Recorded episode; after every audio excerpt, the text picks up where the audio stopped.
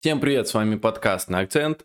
Микрофон Влад Губин и у нас традиционные 6 итогов тура. А тур вышел что надо.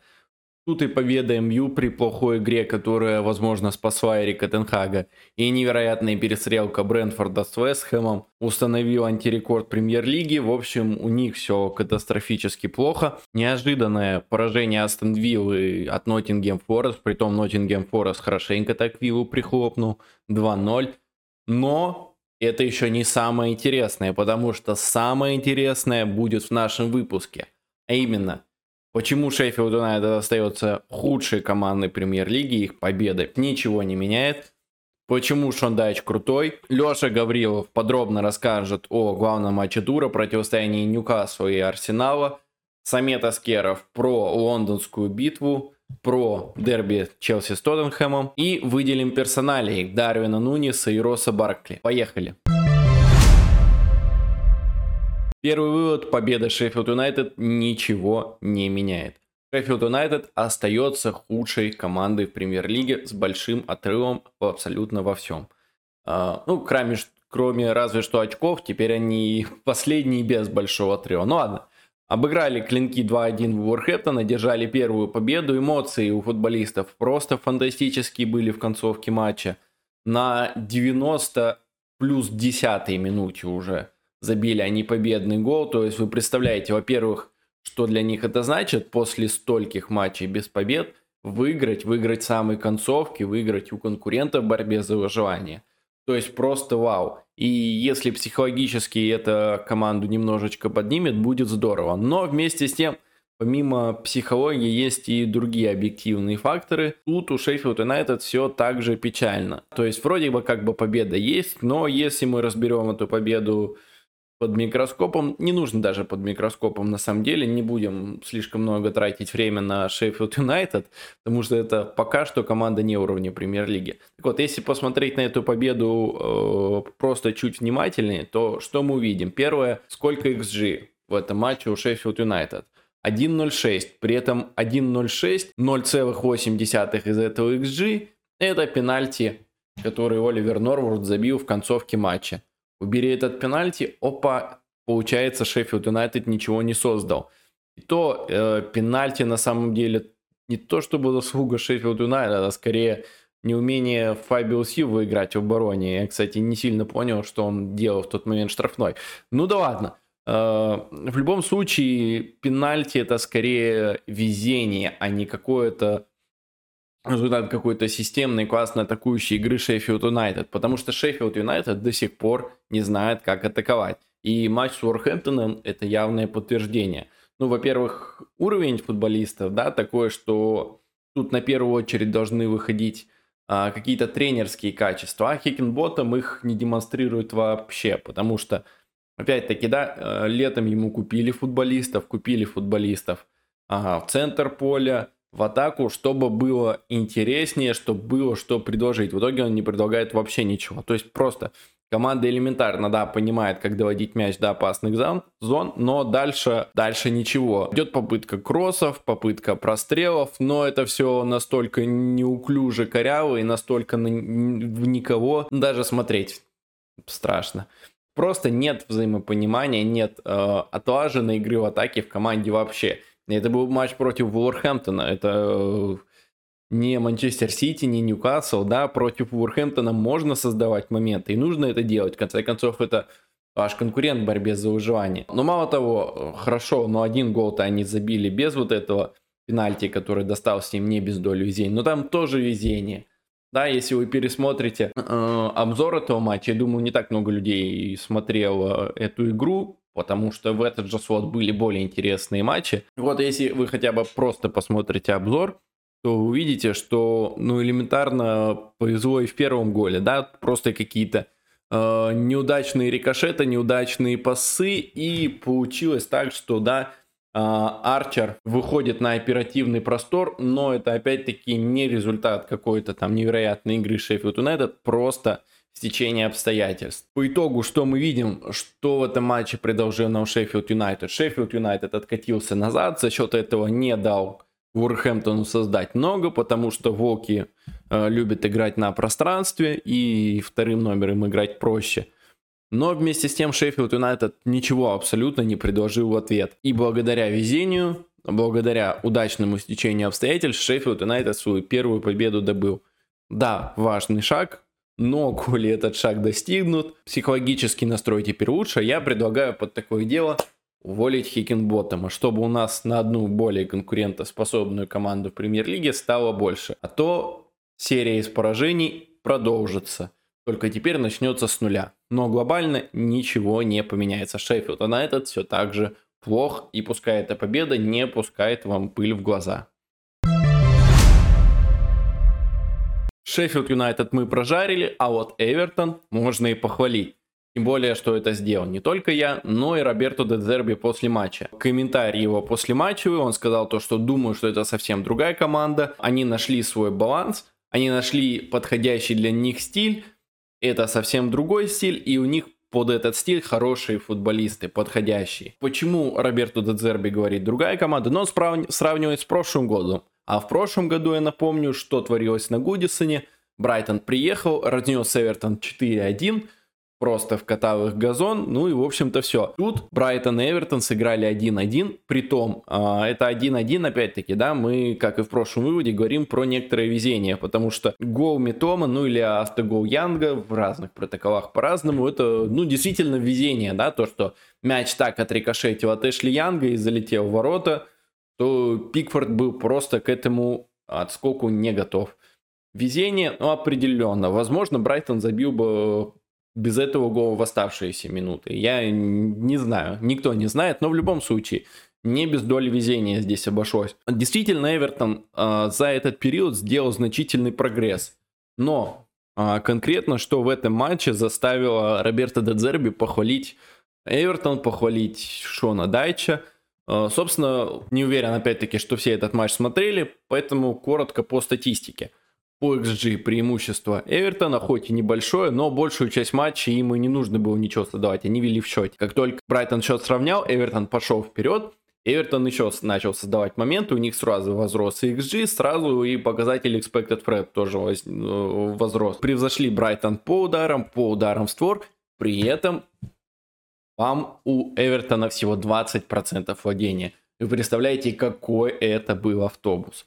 Да, автобус в стиле Бернли, в стиле Шона Дайча, все как вы любите. Но вместе с тем, да, автобус, это ведь работает. Чуть не, за, не забрали победу против Брайтона, были максимально к этому близки, а Брайтон, как мы уже сейчас видим, это около, около топовая команда. Команда, которая готова каждый сезон бороться за Еврокубки, при том, возможно, даже за самые крутые Еврокубки. И вот против них Шон Дайч с Эвертоном, с Эвертоном, который еще в прошлом сезоне, в позапрошлом сезоне стоял на вылет, и который не сделал значительных приобретений, он действительно строит другую команду. Многие фанаты Эвертона недовольны, они говорят, что вот было дело при Анчелоте, играли куда интереснее, куда более идейнее, но вместе с тем при Анчелоте в команде были такие футболисты, как Хамес, были такие футболисты, как Люка Динь, а кто сейчас, э, что Гарнер будет создавать э, вместо Хамиса или Миколенко будет э, прорывать фланг так же, как День? Ну, это смешно. Объективно сейчас состав Эвертона никуда слабее, чем при том же отчете.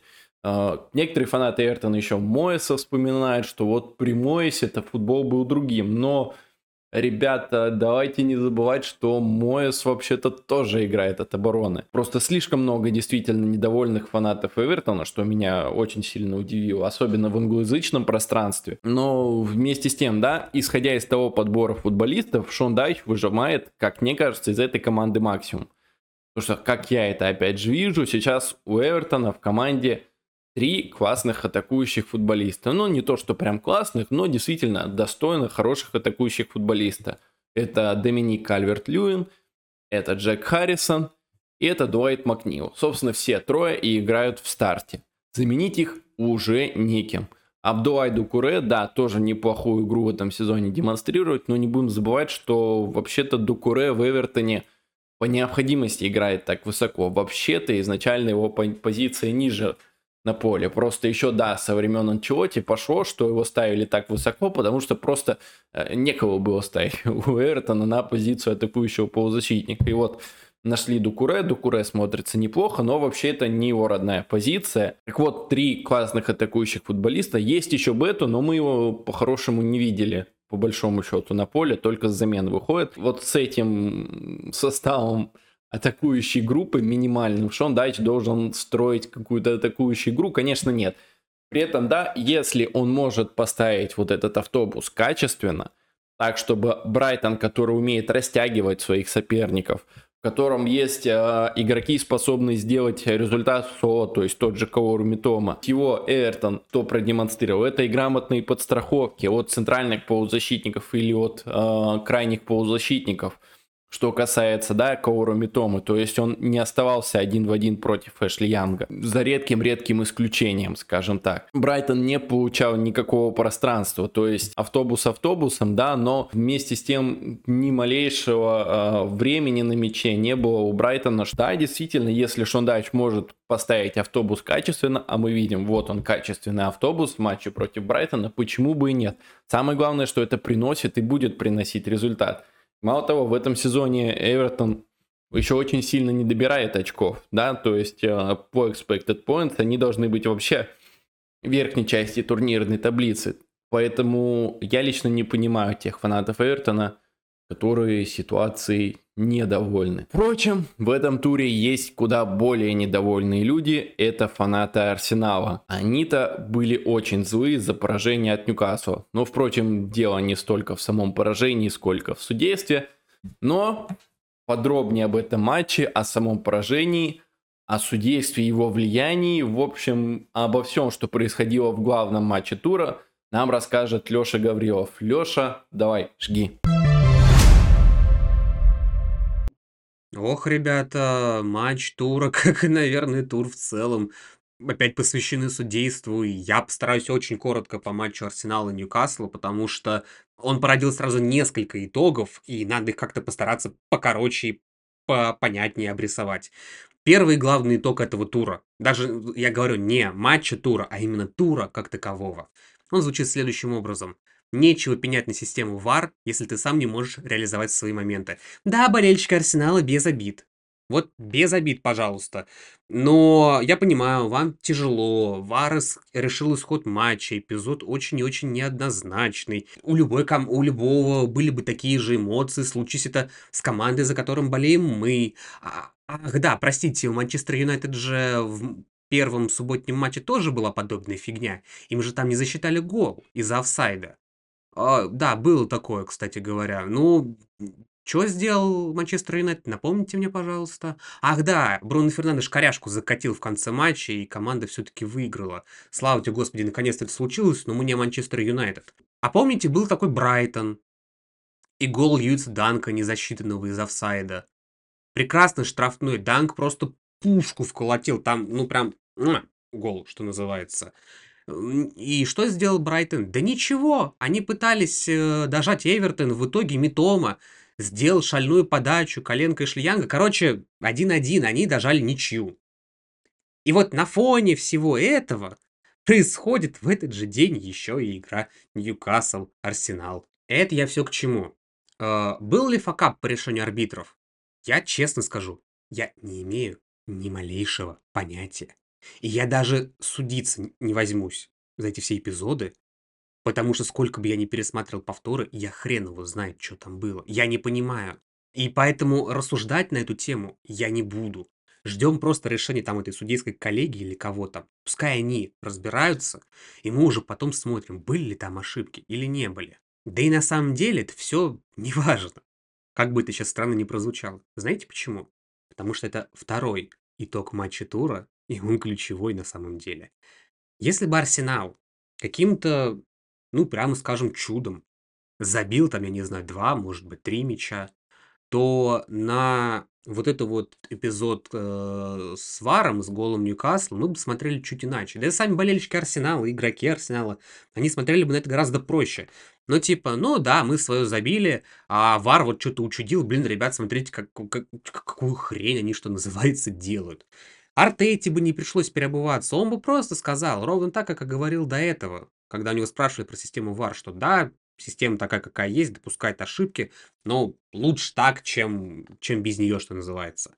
А тут, тут, видите, довели человека. Потому что мне кажется, если честно, что он э, слово «позор» произносил даже во сне после матча. А все почему?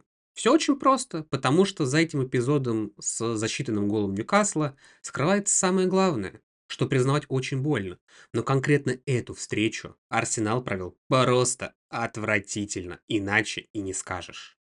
Я вот вообще не припомню за весь матч ни одной, ну вот прям опасной-опасной атаки Арсенала. Да, подходы были, как и всегда. Э, да, Арсенал, что называется, доминировал в матче. Ну, в том смысле, что владение было в основном за ними. Но каких-то сверхсерьезных обострений, что в первом тайме, что во втором, я вообще толком не припомню. Господи, блин, даже вот этот вот кубок XG остался за Ньюкаслом. Ребята, вы о чем вообще?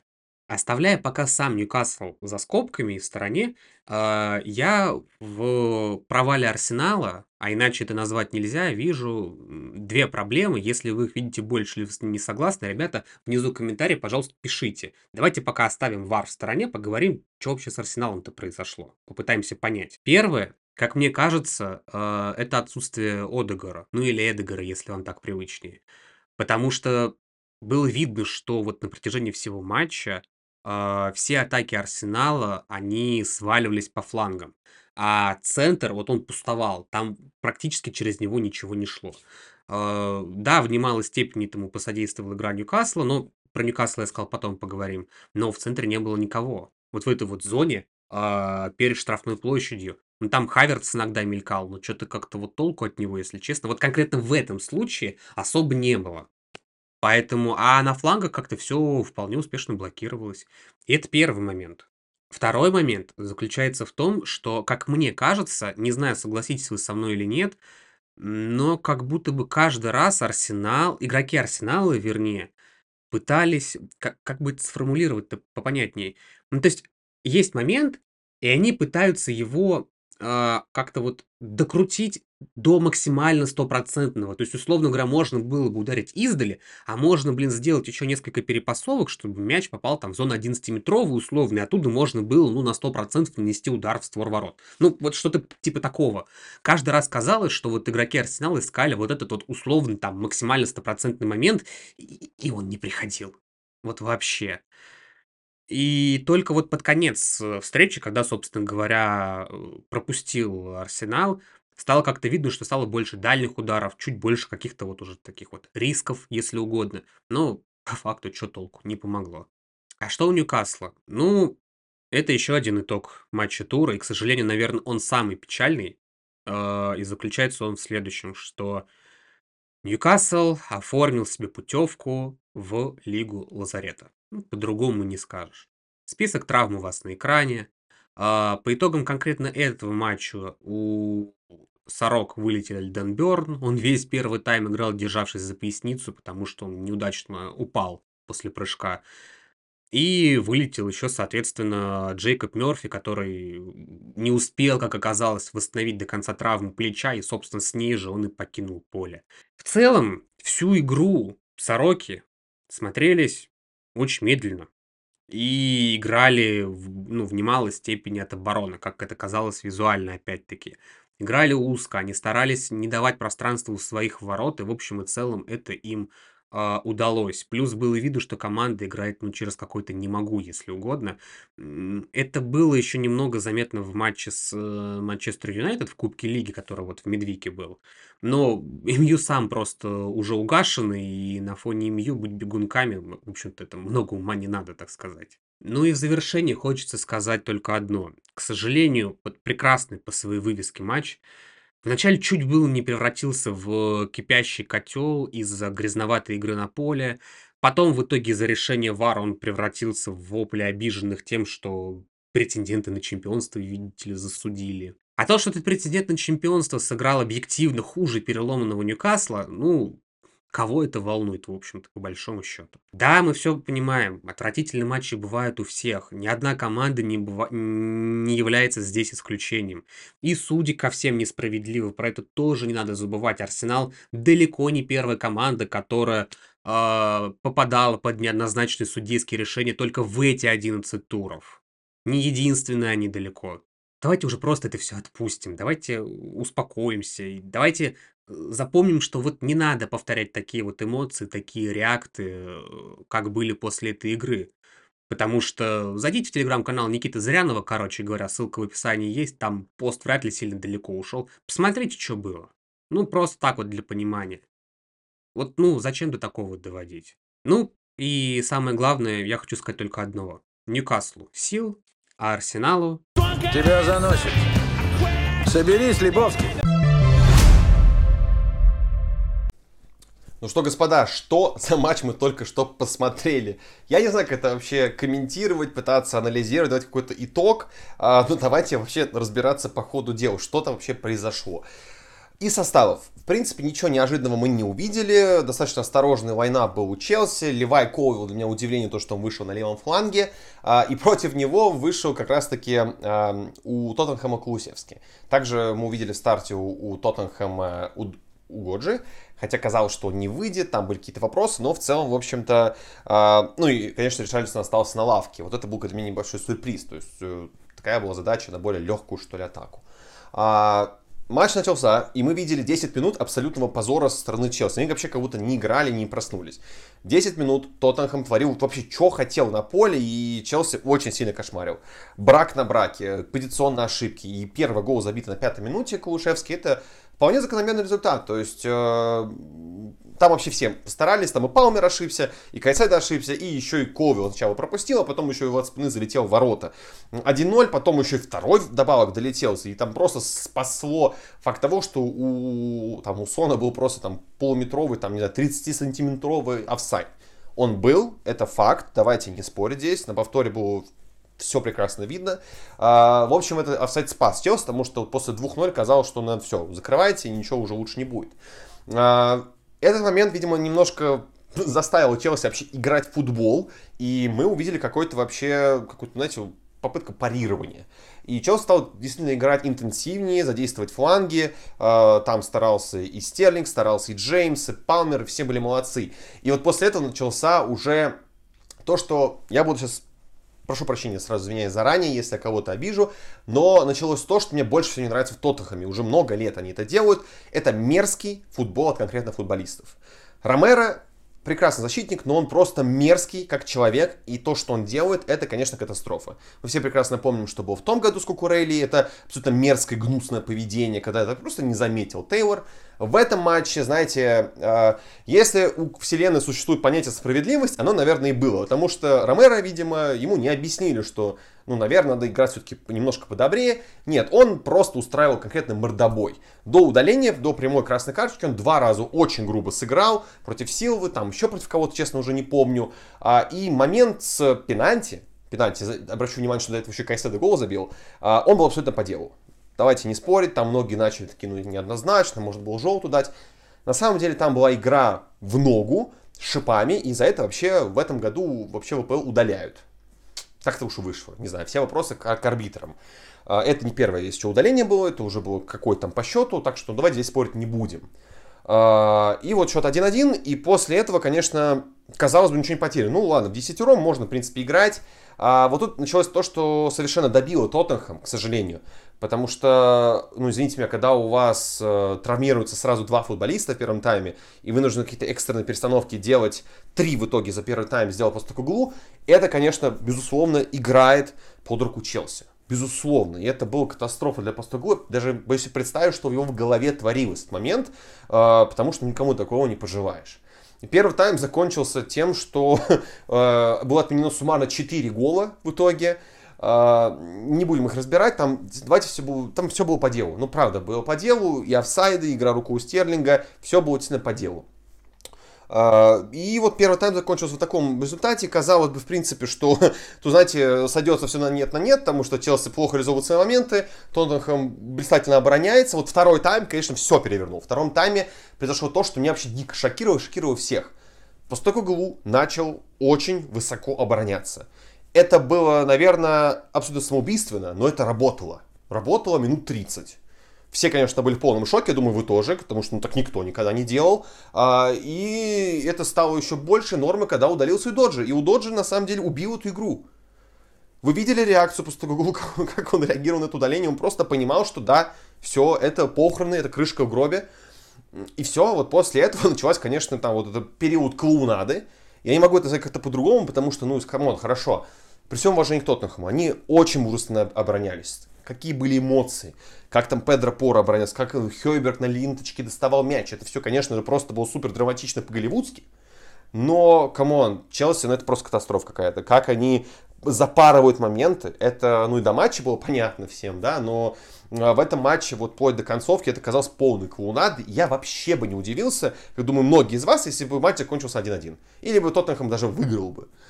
Вообще никто не удивился бы, это потому что классический Челси, знаете, такой бенефис Вернера просто происходил, я так называю. Но произошло то, что произошло. Челси все-таки дожал Тоттенхэм, э, Джексон забил хэт-трик, э, это звучит страшно. Если кто-нибудь до матча сказал бы, что Джексон забьет три гола в ворота Тоттенхэма, я бы, конечно, сказал этому человеку, попей таблетки, успокойся. Но вы сами все видели.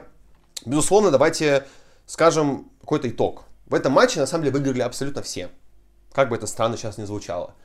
Э, хозяева провели, безусловно, блистательный с точки зрения характера матч.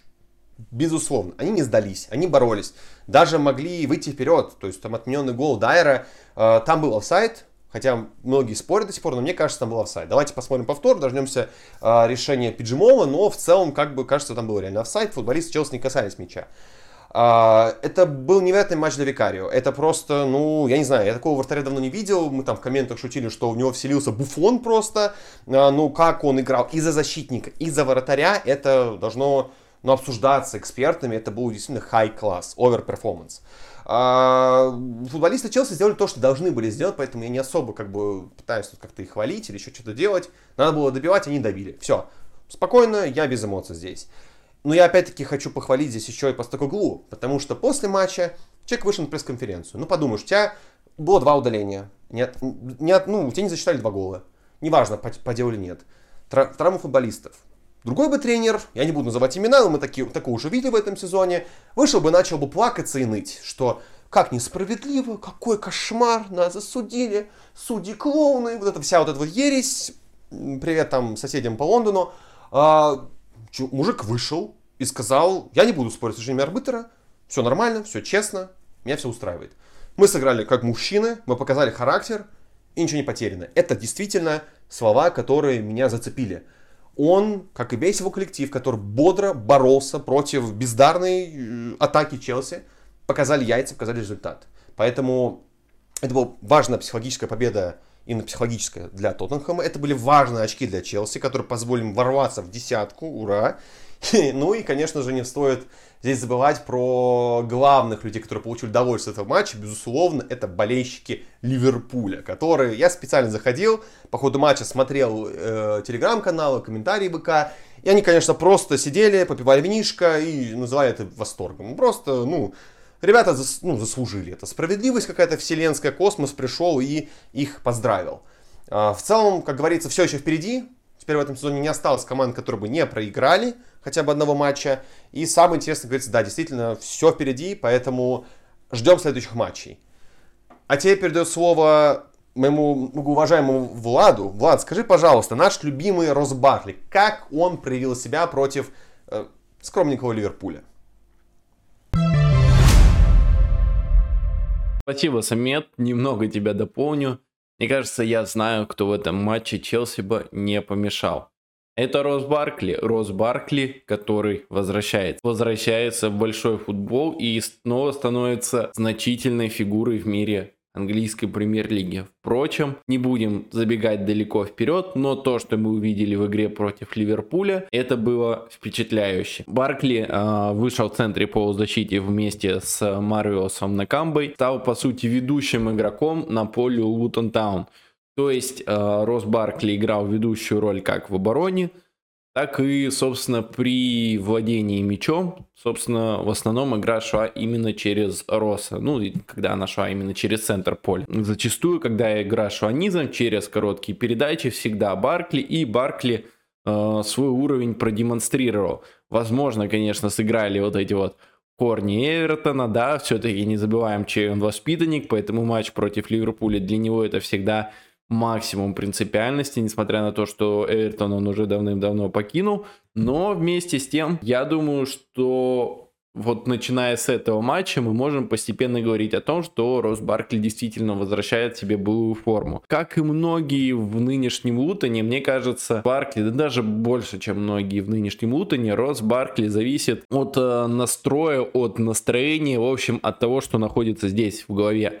И после такой игры с Ливерпулем, во-первых, результат. Э, ничья с Ливерпулем уже неплохо. Во-вторых, по игре Лутон Таун был неплох.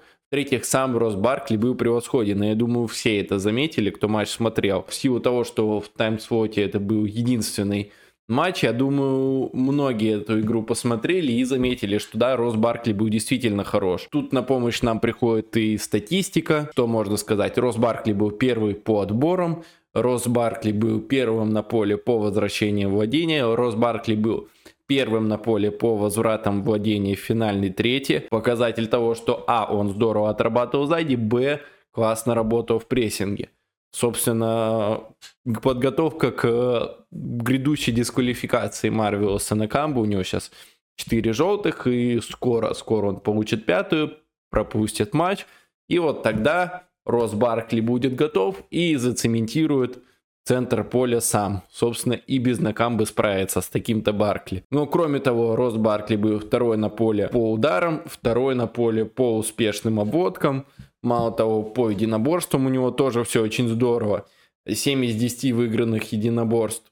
То есть, действительно, Рос был очень хорош. Постарался, выложился. И при том, его регулярное место в основе, я думаю, это показатель того, что он тщательно тренируются. Все-таки э, мы говорим про Ултон как команду без большого количества классных футболистов, но за лето они закупились и лавка у них есть. Поэтому, да, если бы Рос Баркли не выкладывался, то в старте бы он не выходил.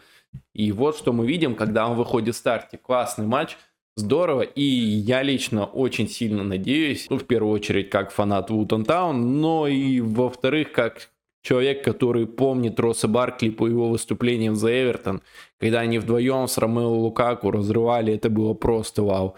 Хочется надеяться, что вот тот былой Рос Баркли вернется, все-таки ему еще и 30 нет, и еще есть возможность погреметь в премьер-лиге. Поэтому все в его руках, и я надеюсь, что он еще себя покажет в самом лучшем свете. И заключительный на сегодня вывод. Дарвин Нунис все еще плох в реализации.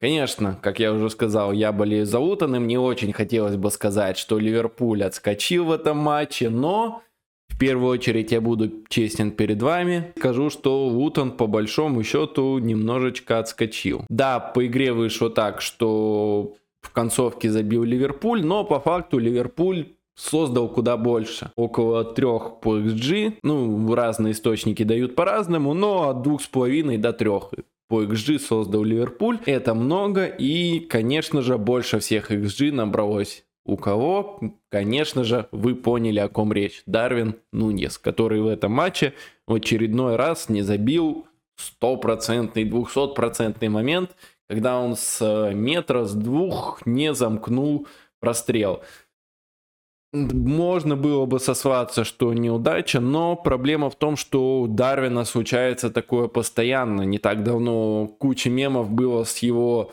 попаданием в штангу в Лиге Европы, когда в итоге забили, но вместе с тем такой момент шикарный, Дарвин не забил. У нашего комментатора в английском акценте Самсона Сахарова во время матча трансляции спросили, а чего Дарвину не хватает? И Самсон сказал то, что у него есть все. Скорость, дриблинг, умение открываться, поставленные удары. Я с Самсоном согласен. Ну, Дарвина действительно есть все, что необходимо, чтобы быть э, нападающим топ-уровня. И Юрген Клоп тоже сказал, э, по-моему, после матча Кубка Лиги э, с Бормутом, когда Дарвин шикарный гол Бормуту закинул, по-моему, после того матча Юрген Клоп сказал, что предел развития у Дарвина Нуниса просто потрясающий. И ведь Юрген Клоп тоже прав. Но дело в том, что каждый раз, когда Дарвин Нуни сталкиваются с э, каким-то моментом, когда нужно подумать, он начинает думать слишком много. Когда ситуация требует мгновенного решения, тут включаются инстинкты, тут включается умение, и Дарвин потрясающе хорош. Вспомнить только, да, тот же матч с Ньюкаслом, да куча примеров, когда Дарвин действительно потрясающе себя проявлял в матчах этого сезона. Но вместе с тем имеет место быть какие-то, как мне кажется, проблемы, э, связанные с его психологической неготовностью, что ли, некоторые. Потому что, да, мы определенно видим, что вот он уровень есть, классный нападающий, действительно у него, у него есть все. Но реализация это прям беда. Притом реализация, ладно бы мы говорили о какой-то такой серьезной проблеме, то, что он не забивает, как, допустим, не забивают, не знаю, Нил Мапе, который сколько до гола Вескому, по-моему, 14 месяцев в премьер-лиге не забивал. Ну, то есть понятно, что у человека беда. Но нет, мы видим, что Дарвин забивает зачастую просто потрясающие голы. Тот же гол Борнуту. Но вместе с тем, вот из-за таких стопроцентных моментов, которые он губит, статистика у него в целом не очень. То есть смотрим статистику по премьер-лиге и сравним для понимания с остальными нападающими АПЛ. Дарвин Нунис 6,6 по expected goals, забито 4 гола. То есть он должен был забивать, ну, еще практически 3 гола. Очень много. Смотрим дальше. Да, кстати, забыл сказать, это expected goals и голы без учета пенальти. Ну, чтобы было ровно у всех. Эрлинг Холланд 9,2 ожидаемых, 9 голов. Ну, то есть плюс-минус то на то и выходит. Э, Эдин Кетти 3,8 ожидаемых, 5 голов. Александр Исак 5,3 ожидаемых, 5 голов. Сон Хэнмин 4,6 ожидающих, ожидаемых, 8 голов. Кстати, у Сона с реализацией это постоянно. Иван Фергюсон Два с половиной ожидаемых, 5 голов. Оли Уоткинс, э, ну, единственный из э, вот этой большой компании, кто тоже не сильно блистает в плане реализации 6,4 по ожидаемым 5 голов. Но тоже не критично. Это не 2,6, как у Дарвина Нуниса. Кстати, в Лиге Европы у него показатели еще похуже. Но ладно, там он играл не так много, поэтому я эту выборку брать всерьез не стал. Вместе с тем, вот мы видим, да, сравнение с нападающими других потенциальных конкурентов Ливерпуля. Кто из них будет конкурентом за место покажет сезон, но вместе с тем потенциально все эти команды это конкуренты Ливерпуля. И коли центр-форвард Ливерпуля реализует хуже, естественно, остальные команды получают за счет этого некоторые преимущества. Что я думаю? Думаю, что действительно э, предел роста э, Дарвина Нуниса, он потрясающий, потому что э, не будем забывать, что он еще очень молод, и ему еще прогрессировать и прогрессировать.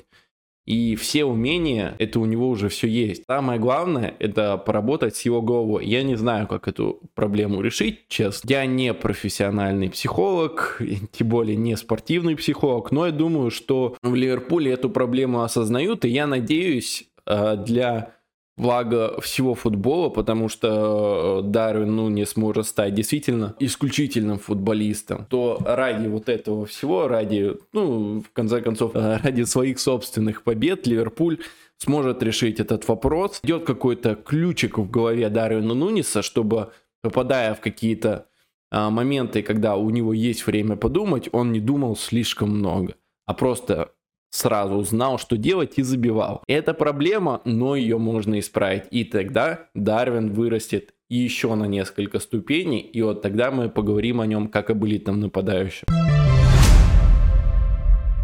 На этом все. Спасибо, что были с нами. И еще раз спасибо всем-всем нашим подписчикам, потому что мы на ютубе пробили отметку в полтора, полторы тысячи подписчиков.